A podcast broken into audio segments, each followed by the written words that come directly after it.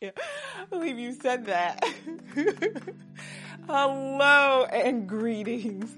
Thank you for tuning in for another episode and new season of the In Right Standing podcast, a podcast for the unique, peculiar, and chosen who want to live right and at the end of the day be in right standing with themselves and with others. I'm your host, Jada Cofield. On today's episode, I want to ask you the question, are you too salty? Before we get started, let me say it feels good to be back in the chair and sharing with you. I know you have been enjoying our uploads. We have a team of people who do a great job at making things enjoyable, professional, and educational. So hats off to the team and hats off to you for tuning in. We are learning you, and if you are enjoying our content, let us know by subscribing, commenting, and sharing so more shows like ours can be promoted on this platform. I was speaking with the producer, and he had the most wonderful compliment about you as the audience.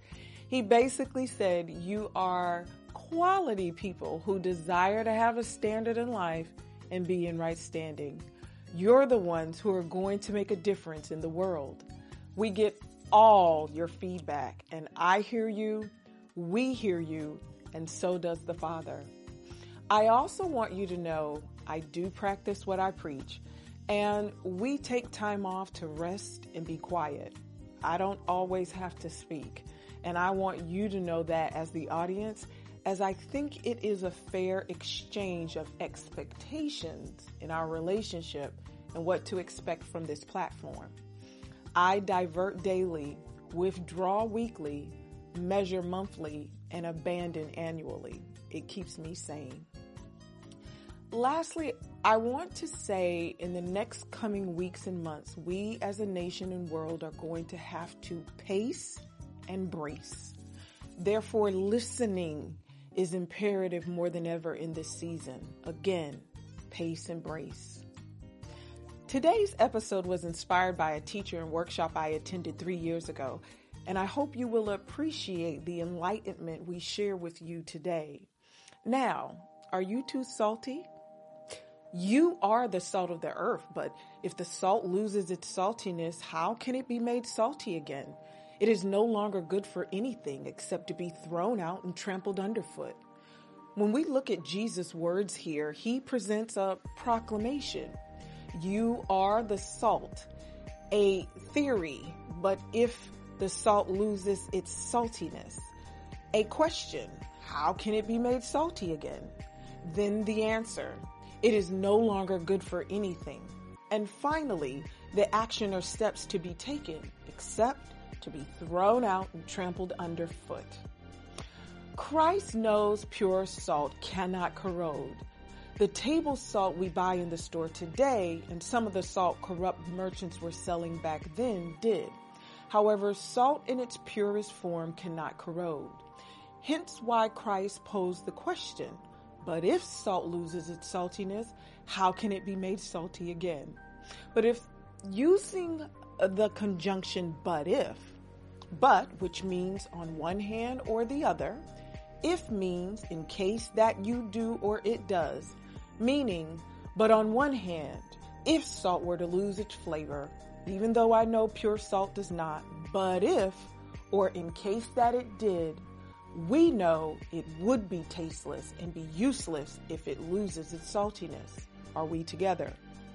He is posing a question and scenario that would give a logical response to what to do with a useless element. Why not to compare us to something much more attractive like a precious stone, a splendid animal, or stately tree, which we are referred to in different passages throughout the Bible. But salt? Maybe I really don't know enough about what salt is to really understand the responsibility placed upon us to be salt. In the secular language, being salty means you're being rude, hating, or trying to rain on someone's parade. And that is partially true. The Bible does refer to the fire with salt that shall rain upon the wicked, but it doesn't say I'm the one throwing it. Why salt? Well, if we look at salt and its attributes, I think we will find out why. Are you too salty? One of the first attributes salt offers is flavor and taste. Oh, taste and see that the Lord is good. In other words, do you add flavor and taste to life for others and the world? Or are you, as mentioned in the Basic and Boring podcast, dull and without life? Are you spicy? Because according to the meaning of salt, you should be.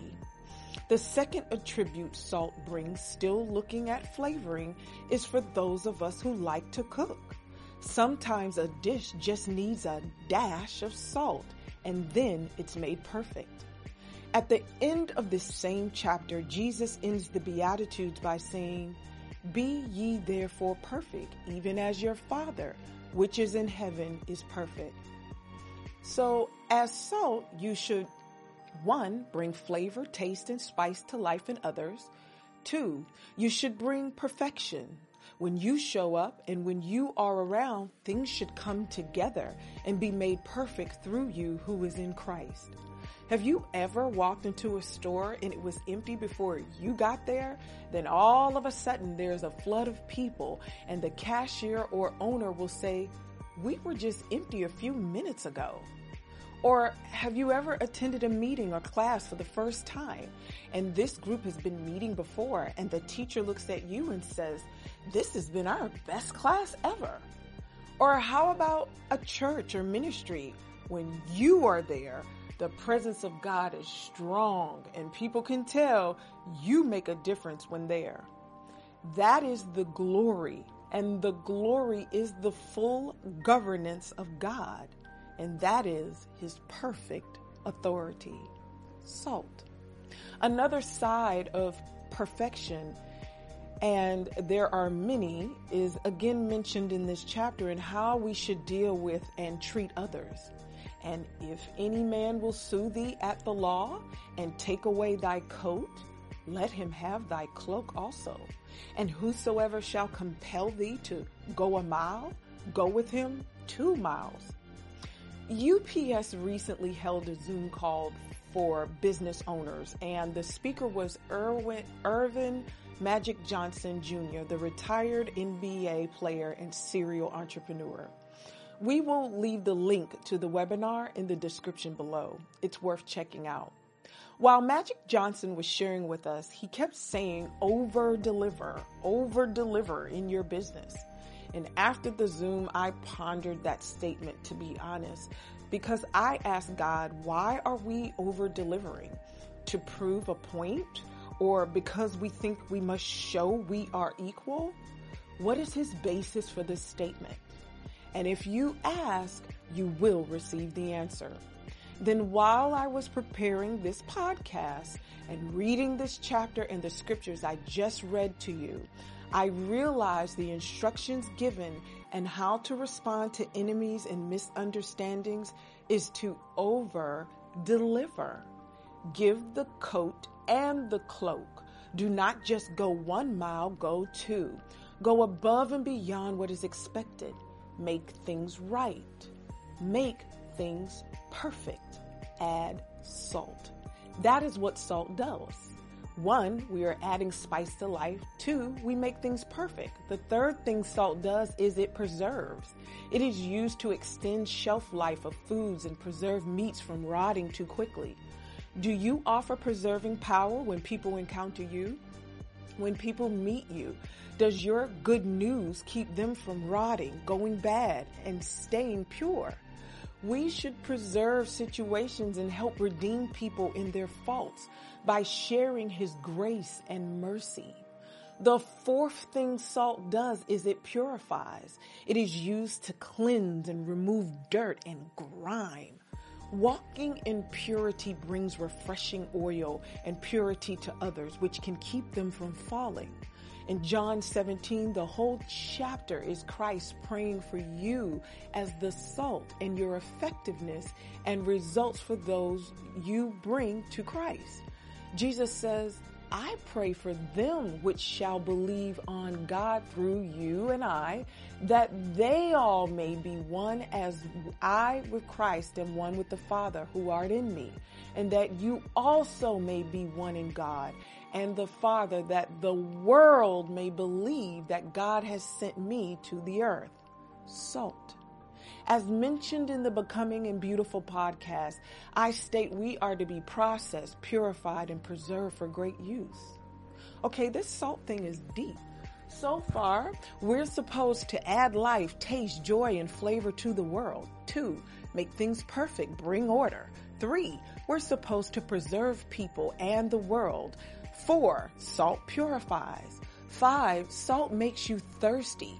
If something is too salty, you can become dehydrated. From a spiritual perspective, you should cause people to thirst and hunger for the Lord once being with you. They should say, I want more of what he or she is having and not myself. Salt.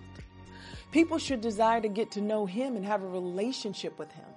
The sixth thing salt does is it can destroy or corrode something if too much is applied or applied even in moderation. I will explain.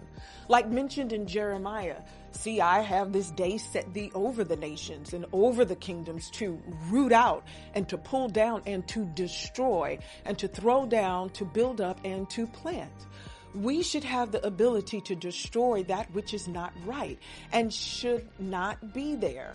We can be the lion and the lamb when necessary.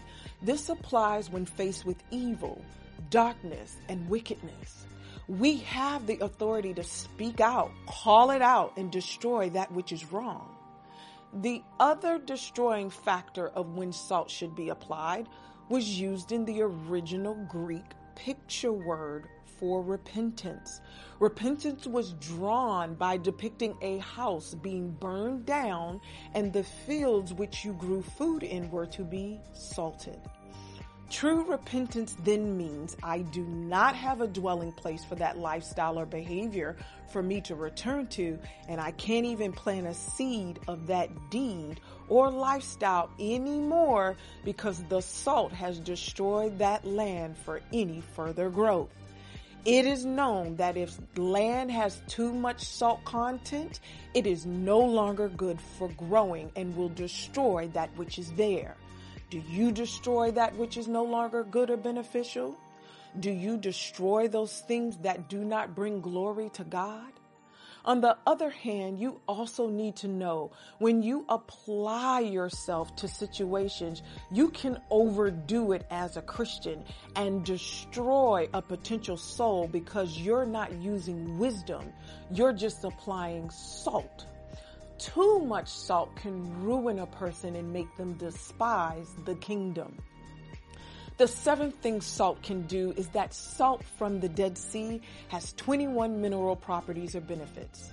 The Dead Sea is a salt lake bordered by Jordan to the east and Israel and the West Bank to the west. It lies in the Jordan Rift Valley. It is considered the Earth's lowest elevation on land and the deepest hypersaline salt lake in the world. It is called the Dead Sea because there is no life or fish. So the water is dense and with much salt. The value or 21 properties of the salt from the Dead Sea is one of the most valued and expensive salts in the world. Dead Sea salt, which is the most sought out ingredient in just about every beauty product around the world, is valued but dead. The seventh thing you should be able to do as salt of the earth is be of extreme high value yet dead. You should be willing to serve and do the work of the ministry and not be concerned about what you are going to get out of it rather than what people should be able to get out of you. Because according to scripture and Christ's comparison, salt already has 21 properties and minerals to give it and you everything you need to succeed. Highly valued yet a servant to all mankind. In summary, if one does not have all these attributes, you not only have lost your flavor, Jesus says you would thenceforth be good for nothing. should be cast out and trodden underfoot by men. Wow. When you think of it like that, Christ was serious about how we should be as the salt of the earth. This is a part of the Great Commission. Are we worthy? Are we salty? Do all people need salt? Yes, salt is a necessity because it transports nutrients and oxygen through the human body, enabling muscles to move. Every adult's body contains about 250 grams of salt or three to four salt shakers worth. As the body loses salt through perspiration and in other ways, the salt supply must be replenished. So being the salt of the earth is not just a baseless comparison. We should one, be adding flavor, joy, and the spice to life. Two, we should preserve people from rotting and dying with the good news. Three, we should make others hungry and thirst for Christ and want to desire a relationship with Him. Four, make things perfect and to be right with Him. Five, we should be pure and offering purification by the spreading of the gospel. We help purge darkness and despair. Six, we should be able to destroy that which does not bring forth life. And seven, we should be extremely valuable yet dead to ourselves. Are you too salty? Thank you for tuning in for another episode of the In Right Standing podcast. And remember, at the end of the day, I want you to be in right standing with yourself, with others, and most importantly, with Christ. Until next time, the Lord be with you. Bye.